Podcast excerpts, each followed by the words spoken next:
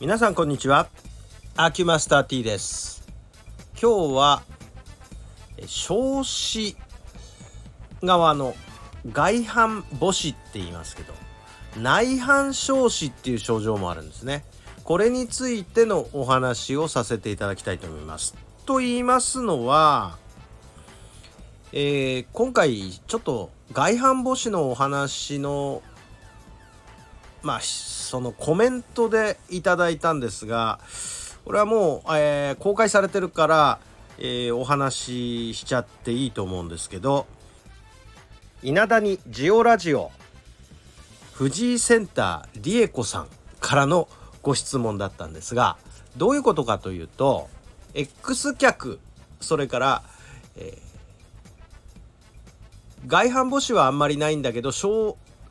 子が、えー、内反しちゃってるいわゆる内反少子っていう症状になっ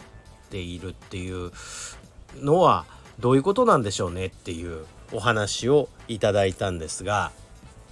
まあこれについてコメントでご回答したんですがこれに当てはまる方ももしかしたらいらっしゃるのではないかと思って、えー、一つ配信することにしました。でこれね少子っていうのがどういう構造をしてるのかえ手で言えば小指ですよね。で大体この足の指の構造っていうのはどの指も同じメンマーまああることはあるんです。それは母子であろうとまあこれ自子中子って まああの1第1子第2子第3子第4子で少子は第5子なんですけれどもこれ全てあの指として出てる部分これはあの共通で関節がありますけどこう出てる関節が見える関節っていうのは、えー、2つの場合と1つの場合があると思うんですね。でその上にですね中足骨っていうのがありましてこれはもう指がこう分かれているもっと上の足の甲のとこで骨が触る場所ですね。でその上に足根骨っていうのがあるわけなんですね。この足根骨のどこに関節しているのかっていうのがあまあ今回の外反母趾内反小趾のポイントなんでしてで外反母趾の時にそもそもの原因はアーチが若い時すごく深くあったのがだんだん潰れてきて浅くなってきていることですよと。そのポイントの一番の骨が立方骨っていう。まあいわゆる第5子小子の側のいわゆるそうですね外くるぶしの真下の前方ぐらいのところにあるこの立方骨という骨が足の裏側にこう下がってきちゃってた現象で起こってるよってことなんですね。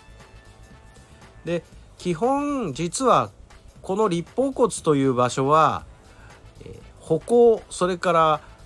まあ、立位を取った時もそうなんですがここに加重しているっていうのは原則的なことなんですけれども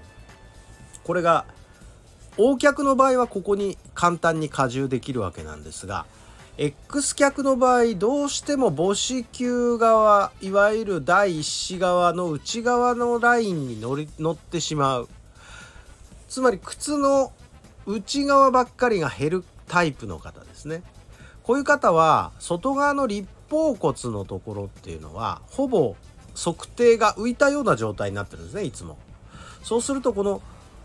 立方骨浮いてるってことは使ってない使ってないってことはこの辺りの支えはだんだんだんだん必要なくなって弱くなってくるので同じく立方骨は測定側にこう下がっていってよりフラットになっていくんですね。でこの少子側のこの中足骨と立方骨は直接関節しているんですけれどもこの関節しているここの部分の亜脱臼が起こる。で指がねじれる。まあ指がっていうかまあ中中足骨第5中足骨がこう脱臼亜脱臼してねじれた形になって少子が、えー、よりえー、っとまあ他の指にくっつく形になる開く形じゃなくてくっついちゃうような形になって爪が横向いちゃうっていう現象が起こるんですね。でこれは内内反症子っていう症状なんですけれども内反症子っていう症状だけが起こる方も中にはおいでになります。それから外反母趾だけが起こるという方もいます。それで実はこの2つ同時に起こるっていうパターンももちろんございます。でこれはどっちみち同じことなんですがアーチが浅くなったそれから立方骨が測定側に、えー、下がっていって足の測定がより若い時より筋力低下でフラットになっちゃったっていう現象の一つの現れではあるんですね。両方とも同じではあるんですが現象として同じような原因だけど見える現象がちょっと違ってるっていうだけのことなんですね。ということでこの内反症子もアーチが浅くなったことに起因していることは間違いないのでこれは両方同じです。適切なやはり処置が必要なんですが一番簡単なのは立方骨を支えるような履物を履くっていうことが一番簡単な対策かなと思います。それとまあ治療もあるんですがまあここではちょっと置いときましょう。ということで、えー、藤井センター理恵子さんどうもありがとうございます。1話作れましたおかげで。えちなみに、